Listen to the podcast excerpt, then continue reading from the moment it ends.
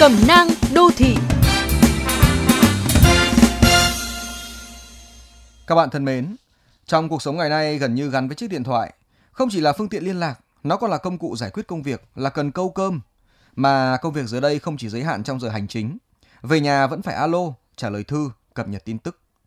Tuy vậy, điều gần như chắc chắn là không một trẻ em nào thích bố mẹ cứ khư khư chiếc điện thoại bên mình.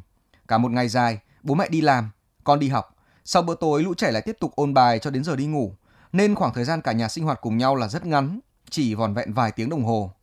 Trẻ nhỏ thích bi bô kể chuyện. Trẻ lớn muốn được trò chuyện cùng bố mẹ như những người bạn. Thế mà đôi khi bố mẹ vì mải điện thoại rồi phớt lờ câu chuyện của con hoặc nghe một cách thờ ơ, trả lời qua loa cho xong chuyện. Tệ hơn, có người còn cáu gắt, khó chịu với con mình nếu bị chúng làm phiền trong lúc đang bận điện thoại. Có người quẳng cho con một thiết bị điện tử để chúng chịu ngồi yên. Đã có rất nhiều em bé gào lên đầy bức xúc rằng bố mẹ có thể bỏ điện thoại xuống được không? Học cùng con đi, chơi với con đi. Khi phản đối không thành, nhiều em bé buồn bã, lặng im hoặc tự tìm niềm vui cho mình với những chiếc tivi, máy tính bảng và rồi chúng dần mất nhu cầu chia sẻ với chúng ta.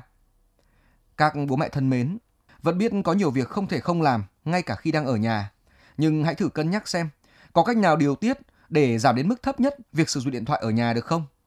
Cảm xúc của người thân chúng ta quan trọng hơn hay một tin tức về chuyện thị phi ngoài kia quan trọng hơn?